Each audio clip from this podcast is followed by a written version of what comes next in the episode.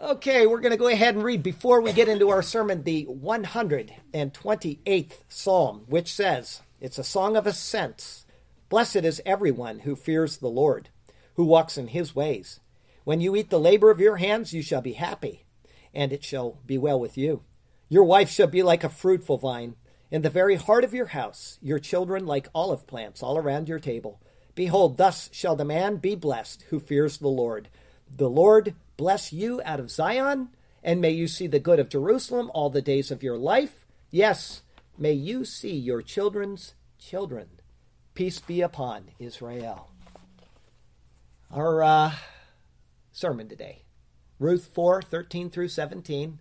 It's called A Restorer of Life. All right, I'm going to go ahead and read you, uh, starting in the 13th verse. So Boaz took Ruth, and she became his wife, and he went into her. The Lord gave her conception, and she bore a son. Then the women said to Naomi, Blessed be the Lord who has not left you this day without a close relative, and may his name be famous in Israel, and may he be to you a restorer of life and a nourisher of your old age. For your daughter in law who loves you, who is better to you than seven sons, has borne him. Then Naomi took the child and laid him on her bosom and became a nurse to him. Also, the neighbor women gave him a name, saying, There is a son born to Naomi. And they called his name Obed. He is the father of Jesse, the father of David. Unbelievable. Unbelievable, this book. I just have never had so much fun as preaching on the book of Ruth. I mean, I've enjoyed every sermon I've ever done, I think, but I just am in love with the book of Ruth after going through it in such detail. Now, other than a short genealogy, which comprises only five verses of names, we're going to finish the book of Ruth today. Next week, we're going to look into the details and try to piece together what God is showing us in this wonderful story. For today, though, we will see the birth of a son born to Boaz and Ruth, and how curiously it is said to be Naomi's son. But everything in God's word has meaning, and even those things which seem rather curious have reasonable explanations. This is certainly true with the words about the son who is placed in the lap of Naomi. Our text verse for today comes from the 127th Psalm, and I did not plan this. I did this sermon weeks and weeks, uh, eight weeks ago, and it just happens that Paul opened us in our uh, service today with the 127th Psalm. Behold, children are a heritage from the Lord. The fruit of the womb is a reward. In a newborn child, there's an infinite amount of possibility. What will the child do? How long will he live? What will he look like? What will he act like? What will the little baby enjoy doing? The path which a newborn baby will take and the path that he will follow throughout all of his years is completely unknown to us. But there are so many hopes tied up in that little child there as well. We had a child born to some people, missionaries, that uh, came here just a few weeks ago yesterday, and they have all these hopes of this little child and these pictures on Facebook, and everybody's wondering what's going to happen with this little baby. It's wonderful. The son born in today's story is given a name based on the expectations of what he will do as he grows up. This child, in the record of his birth, in no small way prefigures the work of Jesus Christ. It is one of the marvels of God's Word that two people in the same story can both picture him in differing ways. This is one of the great joys of the Bible. All we have to do is read and think how does this point to Jesus? Once we do that, the story makes so much more sense. And so it is with Father Boaz and little baby Obed. Both are types of Christ. As always, these treasures are right there in front of our eyes in God's superior word. And so let's turn to that precious word once again, and may God speak to us through his word today, and may his glorious name ever be praised. I have only two thoughts for you today. The first is Boaz and Ruth, and a son for Naomi, verses 13 through 15.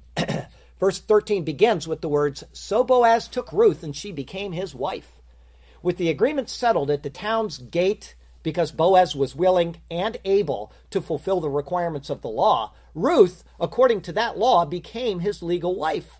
In chapter 1, I noted that some scholars speculate that Mahlon died because he married a Moabite woman. In essence, it was judgment on his disobedience. Likewise, it was also speculated that no children were born to him during their marriage as punishment as well. However, I argued numerous reasons why these were incorrect assumptions. First, when God judges this way, the Bible will state so. Secondly, Naomi's words to her daughters in law in that chapter to return to their gods implied that they had married into a family who had been following the Lord. Thirdly, Ruth has now married Boaz. If God were to have killed the sons for disobedience by marrying Moabite women, then the same disobedience would be seen in Boaz for him doing so. Fourth, just because Ruth and Orpah had not borne children cannot be seen as any type of punishment. God withheld children from Sarah, Rebekah, Rachel, and Tamar, and many others as well, in order to meet his goals. As this verse will show, the Lord will intervene to grant a child to Ruth as well. For these and several other reasons that I cited, what we read was not punishment on Naomi's sons, but God working out his plans in redemptive history just as he determines to meet his perfect end for the plan that he has established. And verse 13 continues And he went into her without being disobedient to either the law or to the culture of the society, but rather being obedient in all ways, Boaz was granted his wife. And because of this, it says he went into her. It is one of the Bible's ways of saying that they came together in bed. The beautiful friend became his beautiful wife and his companion as well. Verse 13 goes on The Lord gave her conception. Now, there's a stress in verse 13 which is lacking in almost all translations.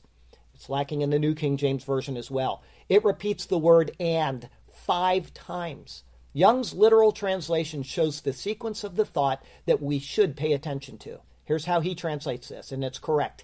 And Boaz taketh Ruth, and she becometh his wife, and he goeth into her, and Jehovah giveth to her conception, and she beareth a son. And Boaz took Ruth according to the law of Moses given by the Lord. And she became his wife, according to the law of Moses given by the Lord. And he went into her, according to the law of Moses given by the Lord. And the Lord, meaning Jehovah, gave to her conception. And she bore a son, thus a male child who can fulfill the portion of the law of the Lord concerning the raising up of a son in the name of the dead, according to the law of Moses given by the Lord. It is a logical sequence of events which shows perfect obedience to the law, acting upon that law, and the Lord ensuring that the allowance of the law will be fulfilled, and this because a child was conceived and the child was born, which turned out to be a son. Every detail shows the hand of the Lord all over this verse. Despite Boaz having gone into his wife, it is still God who controls the womb. But even then, there is a difference in the workings of God for different individuals. In this verse, it is the Lord Jehovah who gave conception to Naomi. This is not always the case in Scripture.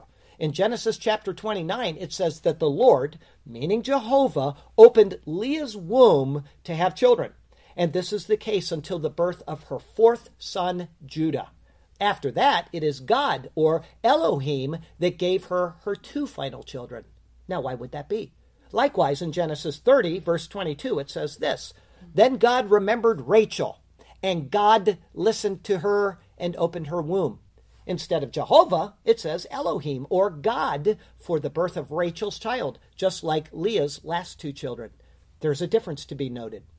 The Lord or Jehovah is the one who monitors the covenant and directs events especially related to the fulfillment of that covenant and the coming of Christ. And that means the covenant from Genesis 3, the covenant to Abraham, this covenant which is going down through history. The Lord is involved in that. This is the same reason why in Genesis 38, when Judah's sons were deemed unacceptable to carry on the covenant line, it says that Jehovah, the Lord, not Elohim, killed them. It's a notable pattern which is found throughout Scripture. If one had never read the Bible but was given these insights before reading it, it would be that person would be able to more clearly guess what was going to happen in advance of it happening. In the case of the child born to Boaz and Ruth now, it is the Lord, Jehovah, who is noted as giving her conception, and so the guess might be that this child would lead to Jesus Christ, and guess what? He does. Verse 13 continues, and she bore a son. It is through a son that the name of the dead is to be raised up. Whether they had daughters or not is not recorded because this is dealing with redemption and inheritance, and therefore the male child to be born to this union is what the Bible is focused on. Excuse me. Ruth had a desire to have a son to raise up the name of her dead husband, and guess what? A male child is granted.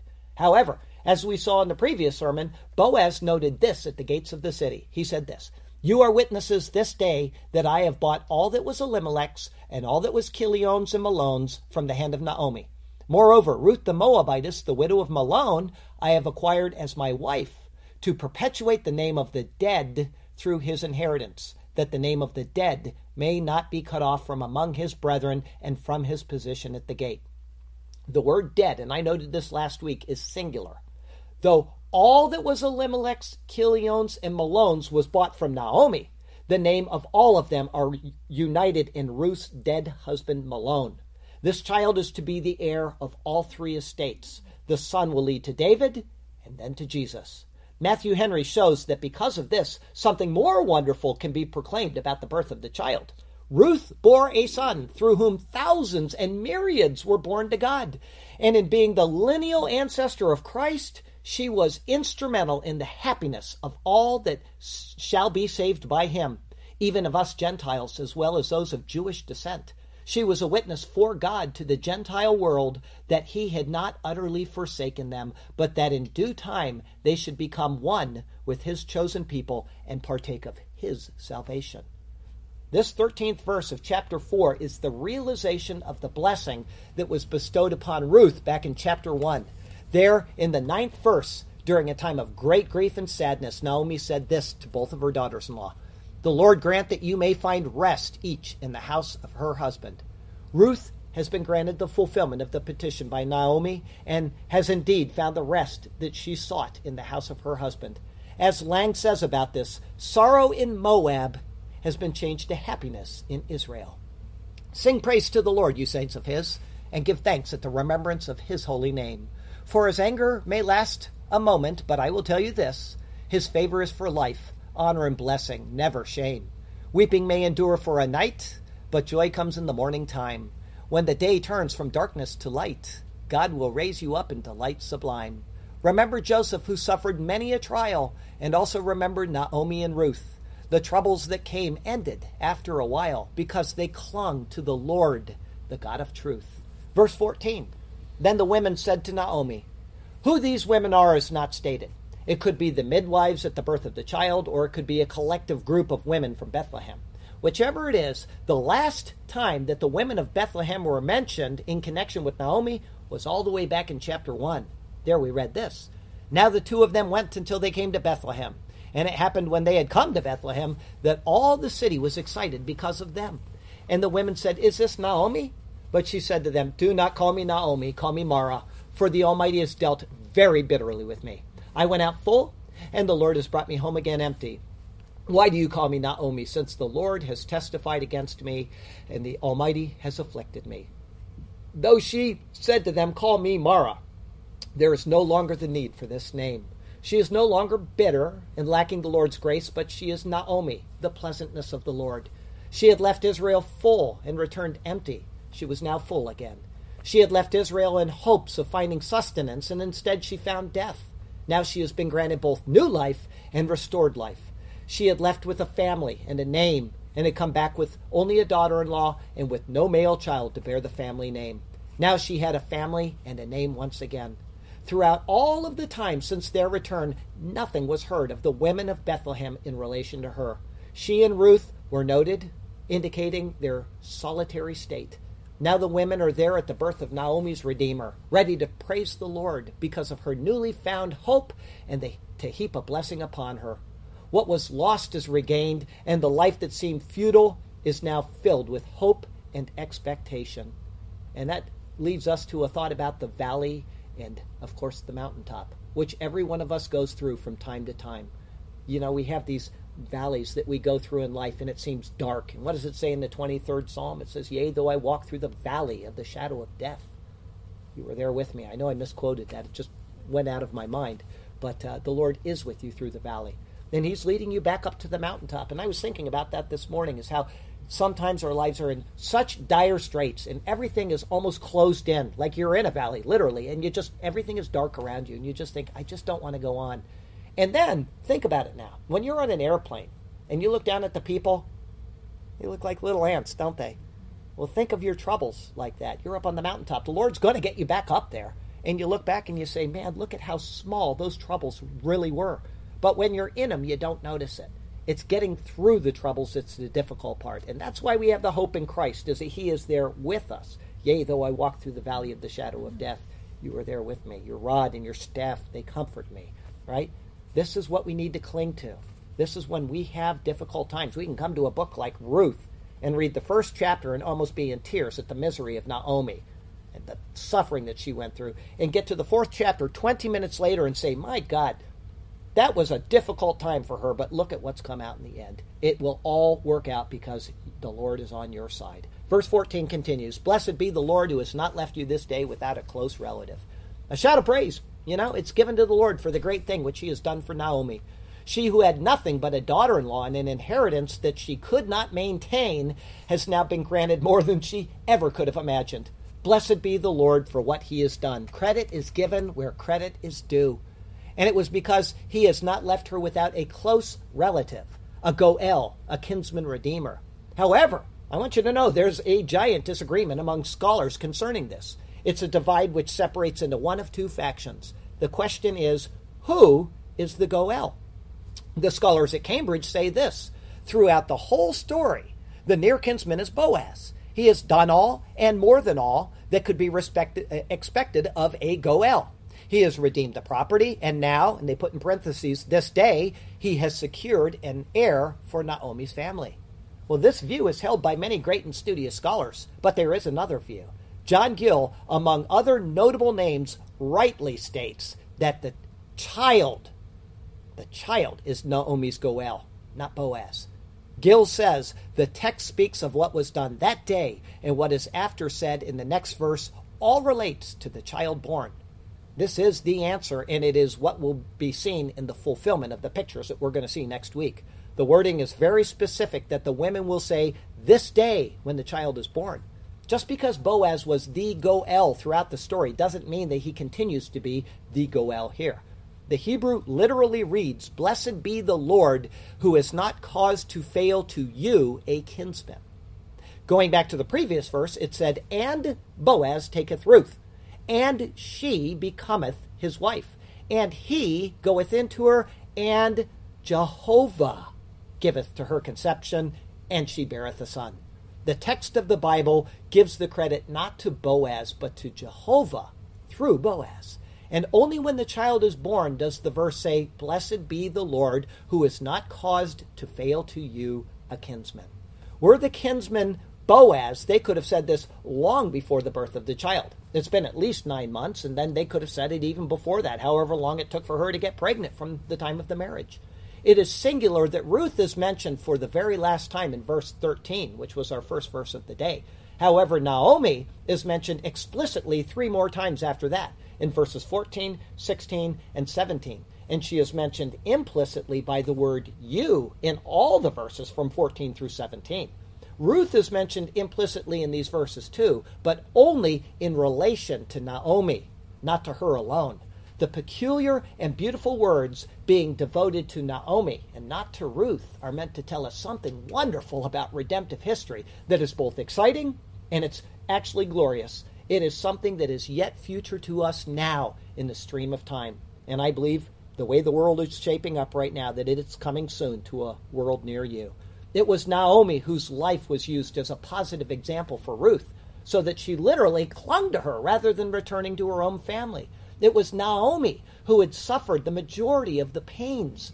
She had lost her life in Israel, she had lost her husband, and she had lost her two sons. After that, she even lost her beloved daughter in law, Orpah. She was a widow with no seed to continue the family name, and she was in such dire straits that she asked the women of Bethlehem to call her Mara instead of Naomi. And yet Ruth continued with her, determined to reside as a foreigner in a new homeland. The bond between these two went beyond the bond of most natural lines of descent. No mother could hope for a more faithful, obedient, hardworking, and dedicated daughter than Ruth was to her. Despite her foreign born status, she never gave up on her devotion and her love for her mother in law, her blessed Naomi. Now, what do you suppose that's picturing? And then, almost at the closing of the story, it is the near blood relative, Boaz, who has a son by Ruth. But it is the mother in law who is congratulated for having a son. This child, who came not from the nearest close relative who remains unnamed in the story, is called the Goel of Naomi by the women of the town. And legally, this is correct. It is he who will inherit the estate of Elimelech, Chilion, and Mahlon, because his mother, Ruth, was Mahlon's wife.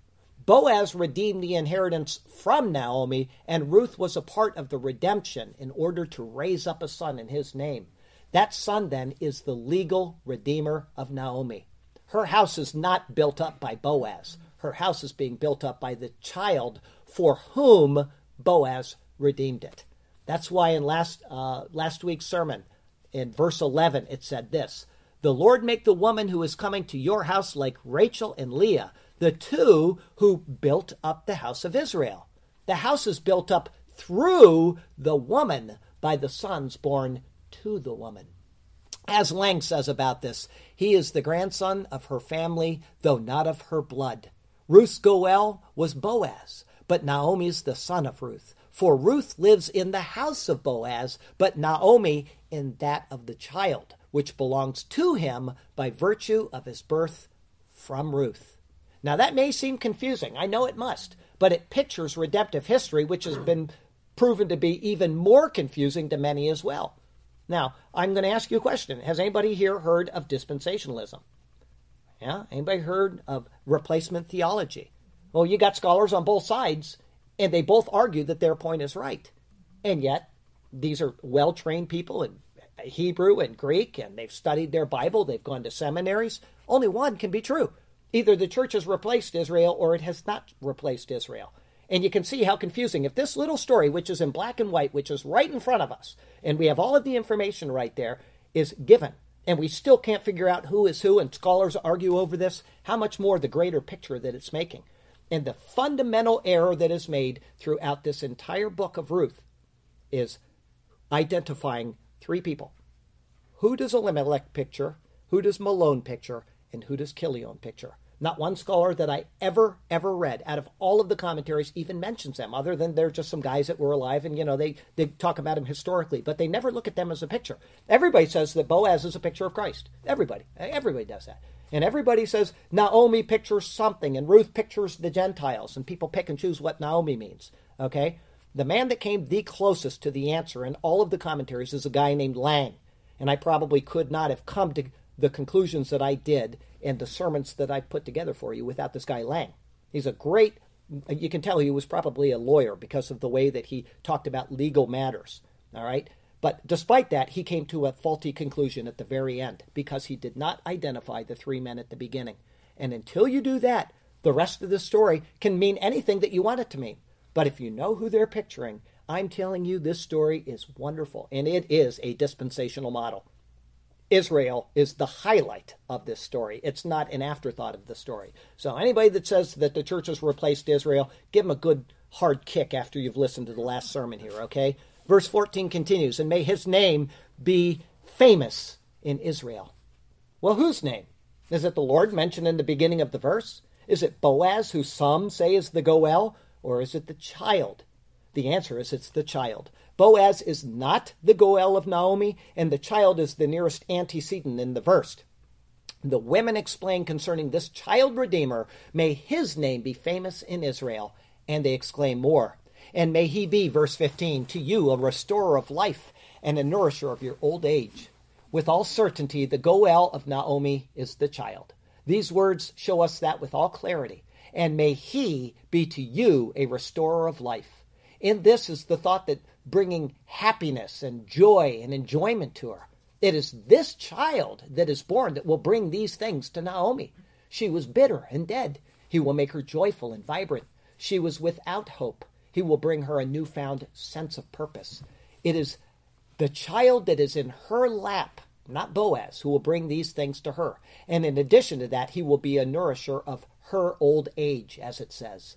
This is not something given to Boaz to do because he's old himself.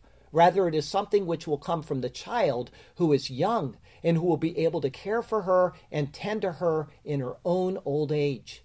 This is what the blessing of the women indicates a future hope in this child, not a present hope in the husband of Ruth. Verse 15 continues For your daughter in law, who loves you, who is better to you than seven sons, has borne him. Once again, this shows us that Naomi's Goel is the child. The women refer to Ruth as the mother of the child. Ruth isn't of Israel, but is married into Israel. And it is Ruth who is said to love her. In the Hebrew, the tense of the verb is perfect. In essence, it says, Your daughter in law who has loved you completely. It is she who is better than seven sons to Naomi. What seven sons could never have done, only she was able to do. Only through a woman can a child be born. If she had seven sons and none of them were married, they could never have given her what she has obtained through this daughter in law. In the Bible, the number seven indicates spiritual perfection. The women of the town knew the value of Ruth and her love for Naomi, and that it was transcendent. This love to her had come about with a newly transcendent hope. Because the son was born to Ruth, though he was not of direct blood, he was considered to be the most cherished of all sons. It is in, an indication that the legal parameters of Israel, through physical descent, could never compare to the holy, devoted, and self sacrificing foreign born daughter. It is the connection which is based on love, which has brought Naomi to the point that she has come.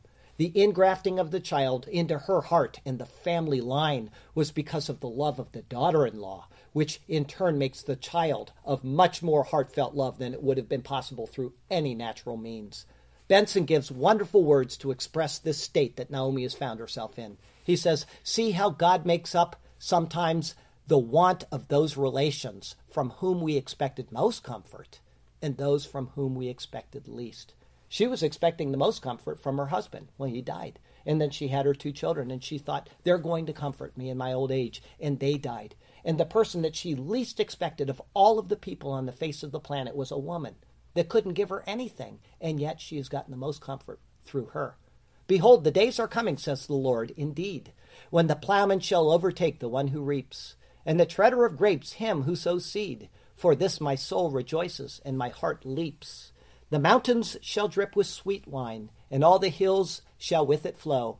It will fill the tables with joy at mealtime, and bring to the peoples a contented and radiant glow. The Redeemer will come and restore all once lost, and he will do it for his people without charge or cost. Our second thought today is his name is Obed, verses 16 and 17. Verse 16 Then Naomi took the child and laid him on her bosom. Well, this is a symbolic act of adoption as her own. In Genesis 30, when Rachel was unable to bear her own children, she gave her maidservant to Jacob to have one for her. When she did this, she did it with this thought in mind Here is my maid Bilhah. Go into her, and she will bear a child on my knees, that I may have children by her. By having the child born in her lap, it signified that the child would belong to her. This verse about Naomi is similar. Obviously, she's going to hold this baby and play with it often. But the purpose of specifically saying this in the Bible was to tell us of the significance of the act. The record of the words shows the intent of the passage. And the next words continue to confirm this. And became a nurse to him. This is not the usual term that the Bible uses for nurse, where a woman would suckle a child. That word is yanak, okay? Rather, this is the word aman. It means to confirm or to support. It is the same word that is used to describe Mordecai, a male, the uncle of Esther, where it says this. And Mordecai had brought up that word Aman, Hadassah, that is Esther, his uncle's daughter, for she had neither father nor mother. The young woman was lovely and beautiful. When her father and mother died, Mordecai took her as his own daughter. It's also speaking in the following passage from Isaiah, which is speaking of the men not the women, who would tend to Israel in the future. Here's what it says from Isaiah 49 Kings shall be your foster fathers, Aman, and their, their queens your nursing mothers, which is probably the word Yanak. They shall bow down to you with their faces to the earth and lick up the dust of your feet. then you will know that I am the Lord, for they shall not be ashamed who wait for me. That passage from Isaiah chapter 49 is actually showing us a portion of the fulfillment of the pictures that we're seeing in the book of Ruth right now. So go take a gander there after the sermon, not right now, after the sermon, and you can be a leg up on the final sermon that we have from the book of Ruth next week. Naomi, as the Aman or the nurse, is the one to raise the child in the law and the culture of Israel. She will be the one who will willingly bear the responsibility which is noted in Deuteronomy 6. And these words which I command you today shall be in your heart. You shall teach them diligently to your children. Think of Aman, the, the, the person that's responsible for these things, and shall t- talk of them when you sit in your house, when you walk by the way, when you lie down, and when you rise up. You shall bind them as a sign on your hand, and they shall be as frontlets before your eyes. You shall write them on the doorposts of your house and on your gates. This is the implication of the words that have been given in this verse. Were it not so, then the Bible would have just simply skipped over it. Because, like I said, any normal mother or grandmother would pick up the baby and play with it. But they're telling you this for a reason. There would be no need at all to mention them otherwise. But because it does, we're asked to consider the words with the additional weight that these things apply to Naomi specifically. Verse 17. Also, the neighbor women gave him a name. Also, the neighbor women gave him a name. Surprisingly, commentators deny this as if it doesn't say what it says. Many, many commentaries I read, and they all basically say, oh, they probably recommended a name to Ruth but it says that they gave him the name. Literally, they called out a name. This is the name that they called out. Now, whether it became a nickname that stuck or whether it was a name that they called him, so uh, Ruth, she decided, I'm going to pick up on that name and I'm going to run with it. We don't know. Either way, it was the neighbor women who named him. And we're given a reason why they named him as the verse continues, saying, There is a son born to Naomi. He is given a name because he is a son born to Naomi. This is why they named him. It doesn't say that they recommended he be given a name, but that they called out a name because Naomi had a child. The name is being tied to the fact that he is Naomi's son. And the name is given and it is tied to the fact that he is a son. And so we continue. Verse 17. And they called his name Obed. The name they called out for this wonderful child is Obed. It is being tied to the fact that he is Naomi's son and to the fact that he is, in fact, a son. And so they called him Obed, which means servant. What does him being Naomi's son have to do with him being a servant? Keep thinking of Jesus as we're going through this, all right? This is what confounds people. But the answer comes from the account itself. Just three verses ago, as soon as as it was said that Ruth was given conception and bore a son, the women said, Blessed be the Lord who has not left you this day without a close relative, and may his name be famous in Israel. In the very next verse, it says, May he be to you a restorer of life and a nourisher of your old age. The son is the close relative, the Goel, who is Naomi's redeemer. He is the one who will be the restorer of life and the nourisher of her. He will be a servant to her. And so they call his name Obed. As would be expected of the ladies of Bethlehem, they would see him as able to serve her as she grew older and became less and less able to care for herself. There was a point where it would fall to him as the Goel to care for her, to restore her, and to nourish her. Despite the troubles of old age to come, the pulpit commentary beautifully says now a sealed fountain of reviving waters has been opened in the wilderness. Verse 17 finishes with these words He is the father of Jesse, the father of David. The narrative portion of the book of Ruth ends with a note of resounding greatness. In the previous chapter, Boaz had hinted that a blessing was upon Ruth because of her noble character. He exclaimed in the dark of night there at the threshing floor, Blessed are you of the Lord, my daughter. In an utterance of prophecy as much as a blessing, he spoke words which he actually became a participant in. Because of his attentive care for her and because of her true and her noble character, the two of them became ancestors of David, the great king of Israel, Israel's sweet psalmist, and a prophet of God. And in turn, each of them became ancestors of the greatest king of all, in whom all all of the messianic prophecies are ultimately directed and in whom they are fulfilled. Boaz then shows us that there is more than just adherence to the law to bring about what is good and right. The unnamed closer relative adhered to the law, didn't he? But by him, Ruth and Naomi remained unredeemed. Following the letter of the law only shows that only misery can result. It can't prevent misery. Instead, it increases it. It only shows us that something more than the law is needed, and that is grace. Paul tells us this in an exacting way in the New Testament. First, he asks if the law, which is good, brings about death. His answer is that no, sin is what brings about death. Here are his words from Romans 7. Has then what is good become death to me, meaning the law? Certainly not. But sin, that it might appear sin, was producing death in me through what is good, so that sin, through the commandment, might become exceedingly sinful. For we know that the law is spiritual, but I am carnal, sold under sin. For what I am doing, I do not understand. For what I will to do, that I do not practice. But what I hate, that I do. Later in the book of Galatians, he shows us then what the law's purpose was. He says, Is the law then against the promises of God? Certainly not. For if there had been a law given which could have given life, truly righteousness would have been of the law. But the scripture has confined all under sin, that the promise by faith in Jesus Christ might be given to those who believe. But before faith came, we were kept under guard by the law, kept for the faith which would afterward be revealed. Therefore, the law was our tutor to bring us to Christ, that we might be justified by faith. But after faith has come, we are no longer under a tutor. Where the closer relative relied solely on the law, only misery for Naomi and Ruth would remain.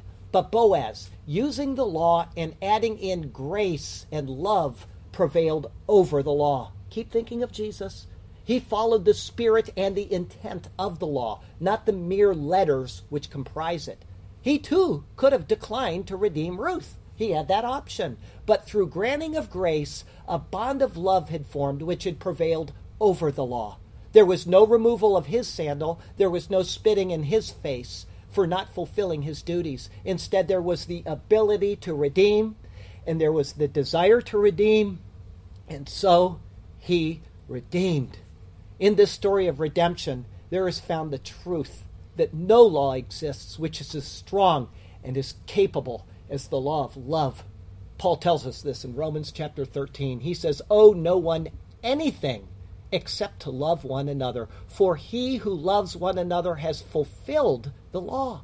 For the commandments, you shall not commit adultery, you shall not murder, you shall not steal, you shall not bear false witness, you shall not covet, and if there is any other commandment, are all summed up in this saying, namely, you shall love your neighbor as yourself. Love does no harm to a neighbor, therefore, love is the fulfillment of the law. The closer relative sought to not help his distressed relative by using provisions under the law for his own benefit. In the process, he harmed her. Boaz sought to use the law to help her, and he did it also through an exercise of love. Thus, he not only fulfilled the provisions of the law, he fulfilled the entire law. Indeed, love is the fulfillment of the law, just as Paul said to us. In our fallen state, we cannot love perfectly, and so we can never perfectly fulfill the law. The law only shows us our desperate need for God's mercy, but God cannot show mercy to the point of violating his own righteousness. Sin must be judged. And so God sent his Son into the world. The Bible says that God is love. And because this is so, his Son is love. And thus he can love perfectly and therefore perfectly fulfill the law. This he did. And then, in the most amazing display ever, he willingly gave up his own life in exchange for our sins. The Bible tells us that if we call out to receive this gift of love and receive Jesus Christ as Lord, we will be saved from God's wrath. I would pray that if you have never asked for God's forgiveness through Jesus Christ, that today would be the day that you do so. If you do, you will be counted among the redeemed of the Lord's. What an offer! Don't wait another day. Let me tell you about what you need to know just so that you can make that commitment. We have sin. We know we have. I've told a lie. I've done this. I've done something wrong. And that is something that eternally, infinitely separates us from our Father because He's outside of time. He created the bubble that we're in so that we can exist and have fun and do the things we're doing. But that means we're going this way in time. And He's outside of it. And therefore, if I have sin here, I can't go back before it and undo it. And that means that I'm completely and eternally separated from, from Him because of that. So, what did He do? He came out of that infinite state and He entered into His own creation by uniting with human flesh in the womb of Mary. And there He is, the God man. He's the bridge between the finite, fallen you and the infinite, glorious He. He is the God man. He is Jesus Christ. And He perfectly fulfilled the law that we are seeing pictured by Boaz, redeeming when He didn't have to redeem it. Whereas the other person says, I'm going to use the law for my benefit. And that's that was his option. He was allowed to do that. But Christ came and he used the law for our benefit, not for his benefit. He fulfilled that law which was contrary to us. And the Bible says that he was nailed to the cross and the law was nailed to the cross with him. That's the glory of Jesus Christ. And so what does it say in the Bible? Call on the name of the Lord and you will be saved. If you call on the name of the Lord, you believe in your heart that God raised him from the dead, Man, that's it. That's all you need to do. Jesus, I have sinned. I need it taken away, and I want you to do it, and it is done. You're sealed with God's Holy Spirit, and that can never, never, never be taken away from you. So please do that today. I have a closing verse also from Isaiah 49. Pay attention to Isaiah 49. Go home and read it, and you might you might understand before we get to the sermon next week what's going on. Who does Elimelech, Mahlon, and Chilion picture? Once you have that, the entire story will fall into place. And now the Lord says, Who formed me from the womb to be his servant, to bring Jacob back to him, so that Israel is gathered to him. For I shall be glorious in the eyes of the Lord, and my God shall be my strength. Next week, Ruth 4 18 through 22. It's called Perez to David. You know, I have never, ever, I always, the last thing I do when I type a sermon, the last thing I do is I give it a title. Okay, I type my first section and I go back and I give it a title. I type my second section, I go back and I give it a title. And then the next day I type up the poems and I do all, I do everything in order. I follow the same pattern. I had this title of this sermon picked out, I think before I started the book of Ruth. I knew what I would call this last sermon because of what it pictures. It's Perez to David, from the breaker to the beloved. That's our 13th and final Ruth sermon. And I'll tell you this I've said this for the past 12 sermons. The Lord has you exactly where He wants you. He has a good plan and a purpose for you. He knows your trials, your troubles, and your woes. And He is there with you through them. Just when you're in the darkened valley, He's right there with you through them. So cling to Him and let Him do marvelous things for you and through you. Okay? Our poem today, short little poem called, and they called his name Obed. Boaz took Ruth and she became his wife. And when into her he went, the Lord gave her conception, a new life, and she bore a son when her months were spent.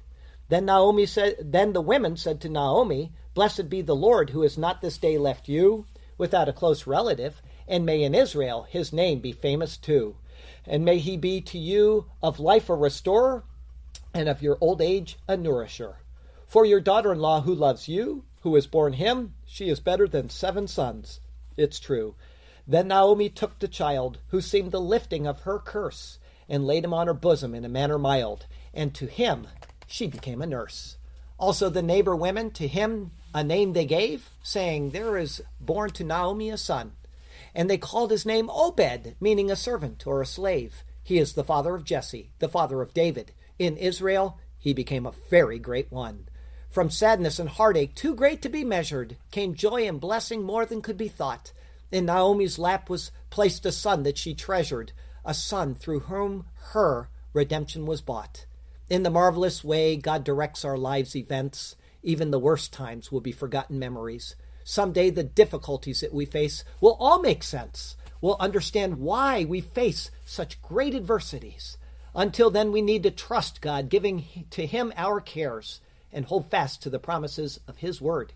In that treasure to us, he gladly shares the story of redemption centered on our Lord. Yes, It is all about our Lord Jesus, He who has done all things wondrously and has promised to always care for us. Hallelujah and amen. Heavenly Father, it is so, so wonderful to look into your heart and to look into your mind as we read the pages of the Bible and to see the intricacy of what you're trying to show us. And it doesn't come easy. You don't you put some things on the bottom shelf so that a child can understand them. And you put some things on a shelf that is just out of our reach and we can't grasp them. But there are some things that we search for, we pray about, we talk to you about, and then they come to us. And I thank you for those times when you reveal your word to us. And someday we'll have all of the knowledge. You'll show us everything in there, even the things that were out of reach. You're just so wonderful. I know that forever we're going to search this word and we're going to be standing in awe, in awe of what you have done for us and how you showed us all the way at the beginning what was coming so that we wouldn't make the mistakes at the end. Help us to live out our lives pursuing that end goal with our eyes fixed on Jesus, with our hearts set on heaven and with our lips praising you every second of every day. I would pray this that you would be glorified, and I'll pray that in Jesus' name. Amen.